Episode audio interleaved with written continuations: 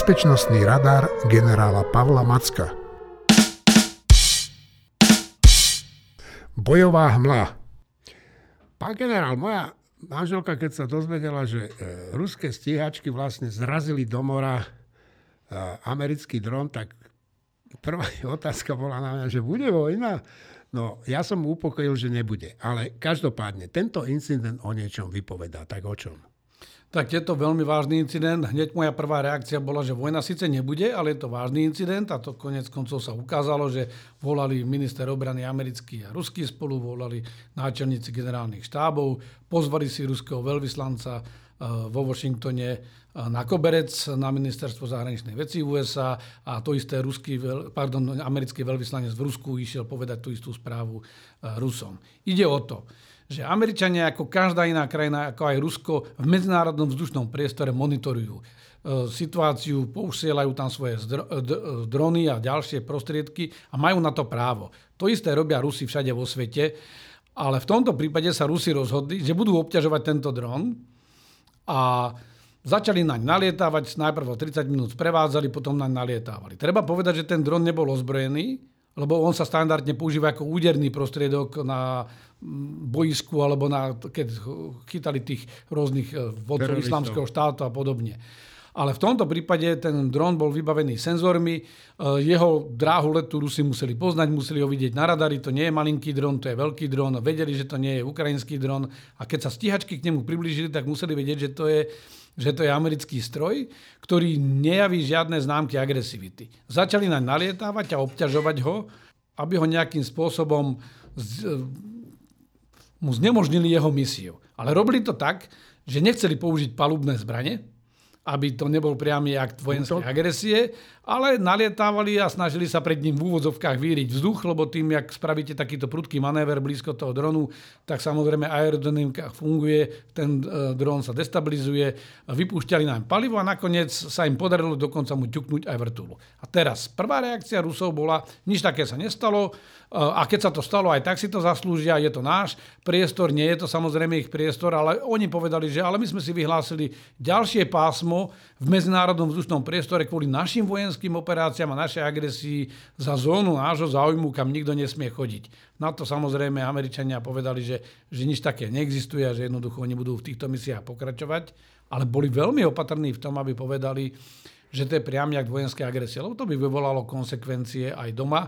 Takže oni povedali, že je to trestohodné, je to nedbalostné a je to agresívne a majú pravdu, lebo toto Rusi robia systematicky. Robia to v Baltickom mori, robia to v Atlantickom oceáne, v, Pacifik, v Pacifiku, nalietavé okolo britských ostrovov a vždy, keď e, je nejaký prostriedok aj napríklad v Balskom mori, tak nalietávajú nízko nad hladinou k lodiam. Robili to isté v Čiernom mori, nedávno obťažovali britský stroj. Skrátka, celé to je o tom, že Rusie eskalujú, ale nechcú ísť do priamej konfrontácie, klamali a včera prišiel zlatý kliniec, pretože Američania zverejnili video, o ktorom sme všetci tušili, že ho určite majú, inak by tak sebe vedomo netvrdili a vlastne postavili tých Rusov pred zrkadlo, kde im ukázali, že ste absolútni klamári, ktorí stále klamete, hovoríte o našej provokácii a tá provokácia bola vaša. No, tak tam bolo vidieť tie stíhačky, čo tam robia ruské. Práve v týchto okamžikoch slovenská vláda pred niekoľkými minútami oznámila, No, pán Macko, hádajte čo. No, že dajú tie migy. Áno, áno. No, halleluja. Lebo však toto už je taká story, ako sága, Twilight sága, alebo, alebo neviem, ako by som to pomenoval, lebo neustále dávajú argumenty do rúk opozícii, že vlastne stále sa bavíme o všetkom možnom, ale nebavíme sa o princípe že my tie stroje už používať nebudeme, že je to prebytočný majetok štátu, štát je s ním povinný hospodárne naložiť a naviac máme medzinárodné záväzky, z charty OSN máme zdravý rozum a aj morálne, nejaký morálny kompas, ktoré nám všetko hovoria, že treba to dať Ukrajincom, aby sa mohli brániť. Lebo to nie je šrot, ako to niekto hovorí, to by sme preháňali. To sú stroje, ktoré sú použiteľné, ale pre nás, pre slovenské ozbrojené sily už nie sú použiteľné a nemôžu slúžiť svojmu účelu. My máme nové stiačky, ktoré sú na ceste, vzdušný priestor náš je ochránený a ľuďom chleba tieto stiačky neberú, alebo ak takým ho berú tým, že musíme sa o ne starať a ležia v sklade. Takže ak idú, ak teraz vláda oznámila, že ich ide konečne odovzdať, tak už bol najvyšší čas. No, aj moji kolegovia tu v našom podcaste Týždeň s týždňom hovorili o tom, že no ale mali by sa dodržiavať tá ústava, čo ja viem čo. Ale veď, e, pred začiatkom tohoto rozhovoru, tohoto podcastu s vami, vy ste hovorili o tom, že čo sa tu špekuluje, veď napríklad sme dodali aj spološtátnej zbrojovky, sme tam dodali naše... Zo štátnej, lebo konstrukta Defense je štátna, štátna zbrojovka. No tak štátna dokonca. A, a čo? dodali sme tam delostrelecké systémy, sú to letálne alebo smrtiace zbranie, rovnako ako stíhačka, ako granáty. To znamená, nemení sa naša zahraničná politika týmto, takže to je úplne čudná diskuzia. V tomto prípade je to prebytočný majetok štátu, s ktorým nikto druhý než vláda môže nakladať a je povinná dokonca s ním nakladať v zmysle. Keď by som bol taký puntičkár, ako sú tí oponenti, tak by som hovoril o tom, vláda má na starosti majetok štátu, ktorý už neslúži na svoje účely a musí ísť podľa zákona o správe majetku štátu a to znamená buď ho nejako zužitkovať alebo zničiť. Takže o čom sa tu bavíme, ale principiálne. Ak teda máme takéto ústavné otázniky, tak sa pozrime na to, že čo by sa dialo, že keby teraz niekto napadol Slovensko. Chcú ma presviečať všetci títo právnici, že v tomto prípade by e, Slovensko sa nemohlo brániť, lebo vlastne nemá vládu kompetentnú o ničom rozhodovať. A napriek tomu, že my sme predsa už v tej zahraničnej politike jasne orientovaní, sme systéme kolektívnej obrany, ale niekto by povedal, ale vláda nemôže dať súhlas s tým alebo oným a budeme musieť čakať na Národnú radu. Národná rada samozrejme pri vyhlásení vojny má svoju rolu, tak ako prezident. Ale tým chcem naznačiť, že toto sú zástupné argumenty. Tu je proste skupina ľudí, ktorí nechcú dať tie stíhačky, včera to povedali, že oni vlastne nechcú dať nič a želajú si, aby Ukrajina padla, len to nechcú povedať nahlas. Mm. Dobre, tak poďme na tú Ukrajinu. Aká je tam momentálne situácia? Tak e, tá intenzita bojov postupne klesá, prejavuje sa jednak e, zmena terénu, začína rozmrzať, e, to blato je čoraz ťažšie pre presuny techniky.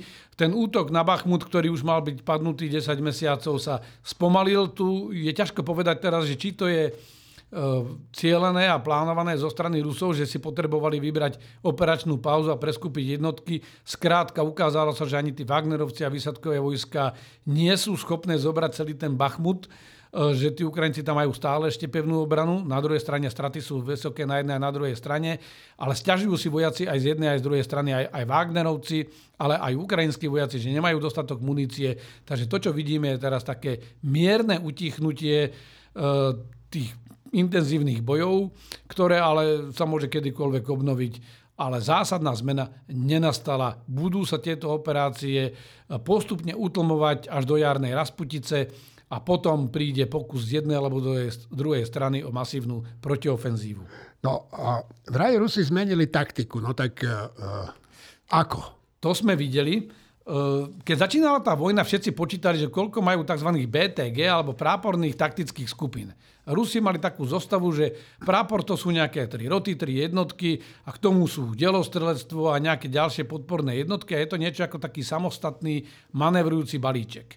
A Rusi toto dlho používali až do jesenia a potom prišiel generál Surovikin a zmenil to, lebo už nemali dostatočne silné tie jednotky na to, aby mohli takéto samostatné práporové skupiny nasadzovať a vrátili sa k niečomu, čo sa hovorí, že ten základný brigádny koncept alebo plukovný koncept, že vlastne v tej brigáde je niekoľko praporov a nejako to vyskladáte, aby ste mohli s nimi pôsobiť. To bola prvá zmena.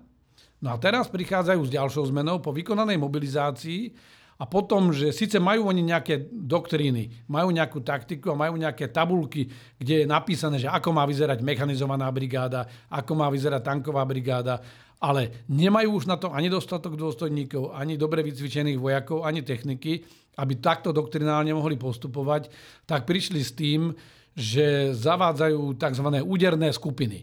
To znamená, z toho práporu alebo z brigády vyskladajú to málo, čo je schopné zautočiť a prelomiť tú ukrajinskú obranu, takže dajú pár tankov, pár bojových vozidiel e, a nejakú delostreleckú palebnú podporu, nejakú prieskumnú jednotku a týmto sa snažia nie vo veľkom, ale takých tých malých úsekoch prenikať postupne, vytvoriť ako keby malý otvor v tej obranej línii a za ním potom prichádzajú tie menej vyzbrojené a menej vycvičené jednotky, ktoré ako keby majú dočistiť ten priestor. A je to efektívne?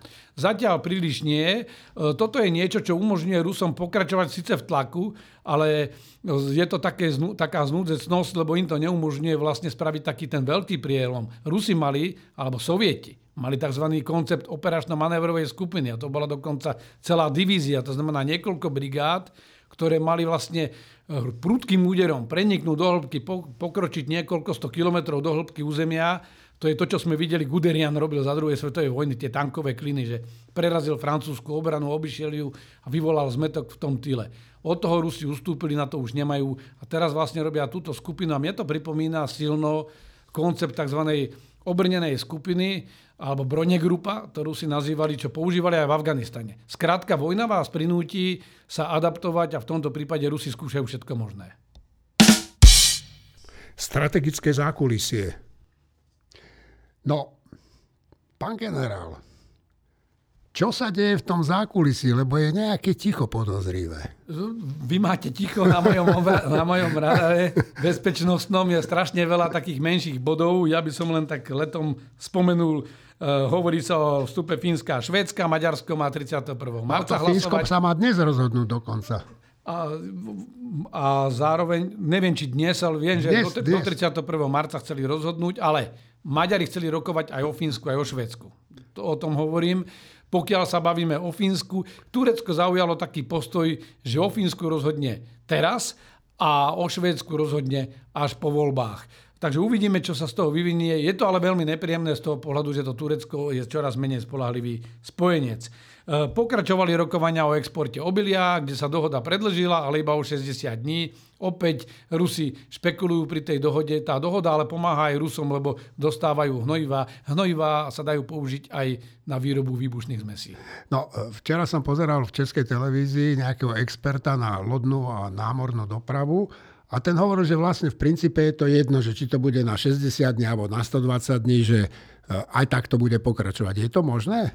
Je to vysoko pravdepodobné. Rusi nemajú reálnu blokačnú silu a nemajú dôvod ísť do nejakého kontaktu s tureckými silami alebo s ďalšími medzinárodnými loďmi, loďami. Pokazili by si ešte viacej imič. Dobre, čo ešte je nové? Potom tam máme... Nejakú dobrú správu. Dobrá správa je, že Európska únia podporí e, výrobu munície. To je to, čo po, po čom dlho voláme, čo sme aj minule komentovali. Bolo stretnutie aj ministrov obrán Európskej únie. Európska únia ide použiť svoje fondy na zrýchlenie výroby munície, aby mohli e, aj túto muníciu poskytnúť Ukrajincom, ale následne, aby aj my sme si mohli doplniť zásoby. No a ešte jedna dobrá správa je, na to chystá summit vo Vilniuse a z tých kulárnych rečí, aj keď som bol v Bruseli, sa dá predpokladať, že bude sa snažiť e, nielen riešiť svoju vlastnú bezpečnosť, ale že ponúkne ďalší nejaký výcvikový balíček Ukrajincom. No dobre, včera e, Polsko oznámilo teda, že pošle na Ukrajinu svoje migy. Áno, je to Myslíte si, že to mohlo aj spôsobiť to, že tá naša vláda sa dnes predsa len takto rozhodla, ako sa rozhodla? Ja si myslím, že áno. Ja som nad tým rozmýšľal, že naozaj Poliakom už došla trpezlivosť, lebo stále sme hovorili, že to musíme koordinovane, spoločne, ale Európska únia postupuje spoločne a dala na to zdroje. Tie krajiny, ktoré majú MIGy alebo podobné stroje, ktoré dokážu Ukrajinci obsluhovať, to robia. To znamená, ja za tým tuším, že predsa len tá vláda sa konečne odhodlala, len bohužiaľ nemuseli sme robiť 4 medzikroky a neustále to komunikovať a vlastne odvádzať diskuziu od podstaty veci na vedľajšie otázky a na politikárčenie. No, ja by som len rád, pán Macko, podotkol, že to nie my dvaja sme odvádzali, ale Robert Fico a naši neschopní politici. Áno. Dobre, táto tak. relácia je síce apolitická, ale treba povedať, že naša zahraničná bezpečnostná politika je jasná. V našom záujme bezpečnostnom záujme je, aby sa Ukrajina udržala. V opačnom prípade tí, ktorí sú proti tomu, tak vlastne hovoria nepriamo, že chcú svet, v ktorom si tí veľkí budú porciovať malých a budú v budúcnosti súhlasiť s tým, že Slovensko možno príde o čas územia alebo nejaký iný prvok svojej suverenity. Dobre, každá vojna nám dáva nejakú lekciu. Áno, tak aká je tá lekcia vojny na Ukrajine pre nás?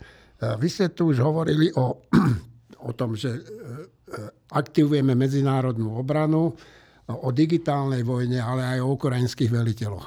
Čo ešte nové nás tá vojna naučila? Tak my sme vlastne mali 10 týchto lekcií, takže dnes by som e, zobral štvrtú z nich.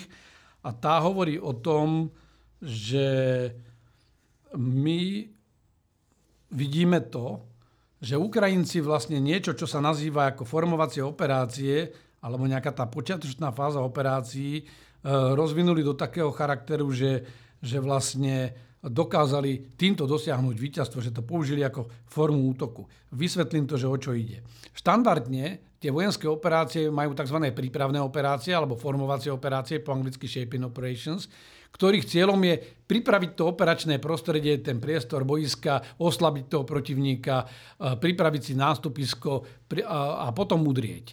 A to udrieť znamená rozhodné boje alebo rozhodujúce vojenské operácie, po anglicky to decisive operations, ktoré vlastne vtedy príde ten v krátkom čase tá enormná koncentrácia sily a vlastne prudký úder, ktorý má rýchlo zlomiť, rozbiť doslova tú obranu toho protivníka, rozhodiť tú jeho zostavu a čo najrychlejšie umožniť postup vojsk. No a keď toto sa podarí, tak nastupuje tretia fáza, ktorá sa volá udržiavacie operácie, ktoré vlastne majú zastabilizovať tú situáciu, potom doraziť tie zvyšky odporu, lebo tie jednotky niektoré ustúpia, niektorí vojaci zostanú zabudnutí, niektorí sa nedozvedia ani tie rozkazy. Takže toto už je taká stabilizácia, že vyčistiť ten priestor, zastabilizovať ho. No a čo sa stalo je to, že Ukrajinci aj vďaka tým Heimarsom a ďalšej presnej delostreleckej technike a munícii. A dostanú ďalšiu. A dostanú ďalšiu. Začali robiť e, to, čo sa aj naznačovalo v Chersone, sme to niekedy rozoberali, že, že idú vykonať ofenzívu, ale reálne sa robili tie prípravné boje a výsledkom tých prípravných bojov bolo nakoniec, že Rusi museli opustiť západnú časť Chersonu, to znamená tú pravú stranu e, rieky Dnipro v Chersonskej oblasti. I z vojenského hľadiska to znamená, že Ukrajinci naozaj dosielili to, že dobrým prieskumom, dobrým vyberaním cieľov a systematickým pôsobením na veliteľské stanoviská, na logistické centra, na konvoje, vlastne dosiahnete podobný efekt, ako keby ste robili tú rozhodnú operáciu, len tá rozhodná operácia je veľká koncentrácia sily, ale aj vojska a je aj veľmi riskantná, lebo vtedy ste konsolidovaní a ste aj dobrý terč. To znamená, ak ten uh-huh. protivník sa do, účinne bráni, tak vám môže aj veľa zničiť tých vojsk a vlastne vždy pri útoku sú aj veľké straty. V tomto prípade vlastne dosiahli ten efekt Ukrajinci nepriamým pôsobením, čo je, je síce jedna z vojenských metód, ale nikdy nie na rozhodné operácie. Takže na to z toho môže si vybrať niekoľko niekoľko takých ponaučení, lebo to vždy robíme v týchto lekciách, že poprvé je treba zlepšiť vojenskú mobilitu, mať aj také tie malé mostovky, nielen veľké mosty, ale aj malé také tie mosty, ktoré si priamo vezú so sebou, tí vojaci vedia si ich rýchlo položiť, aby sa nemuseli zastavovať, zvýšiť dôraz na ľahké a stredne ťažké vojsko, ktoré vie dobre e, identifikovať ciele, rýchlo ich hľadať a zničiť tie kľúčové ciele v tej protivníkovej zostave, zvýšiť rýchlo sa presnosť na porazenie prevahy v mase a kvantite, lebo Rusi, Rusov je veľa, ale títo Ukrajinci musia byť šikovní a toto ukázali. No a precvičovať to aj v našich silách, e, formovacie operácie ako špecifickú zdrojovo efektívnu formu útoku. 360 stupňov. Tak čo vidíme v tom radarovom 360 stupňovom zábere. Tak obrazovka je tmavo-červená, to je kvôli tomu incidentu s dronom, to sme už komentovali, ale samozrejme dejú sa ďalšie veci. Napríklad taká zaujímavosť je, že Nemecko mení svojho generálneho inšpektora Bundeswehru, to je niečo ako náš náčelník generálneho štábu, e, nahradzuje toho stávajúceho mladší kolega, ktorý bol veľmi úspešný počas pandemickej krízy, Primárny dôvod je, pustil si ústa e, na špacír a komentoval možné vývoje e, vojny na Ukrajine a v Nemecku je to tak, že politická reprezentácia môže kedykoľvek generálov odvolať, takže generálny inšpektor končí. Opäť je Čína stále stredobodom pozornosti, jednak má svoje ambície v Afrike, ale nepôjdem do detailu, len naozaj vyšli zaujímavé štúdie napríklad aj v Atlantiku, že Čína má veľké ambície v Afrike, ovláda a podporuje tieto aktivity. Druhá vec je, a to keď sa bavíme aj o Tajvane, že Čína má e, veľký kus koláča v oblasti výroby e, polovodičov. A to aj tých naj, naj, čipov, tých najlepších čipov. To znamená, prípade roztržky s Čínou alebo v prípade napríklad ataku Číny, keby ešte atakovala aj Tajván, tak dojde k masívnemu výpadku produkcie a dostupnosti čipov vo svete, ale úplne v, inej, v inom meritku ako to, čo vidíme teraz v dôsledku pandémie. E, takisto sa veľa hovorilo o tom, že e, Čína by mohla aplikovať aj nový prístup k Tajvanu v prípade, že by e, zvíťazila na Tajvane pročínska opozícia. Tak pán Macko, Vy na záver vždy vyberiete nejaký výrok z histórie, ktoré, ktorý má vypovedať niečo nám, ľuďom z prítomnosti. Tento raz to bude čo? Tento raz to bude staré latinské, staré latinské e, si vyspácem para bellum, alebo po našom, ak chceš mier, pripravuj vojnu.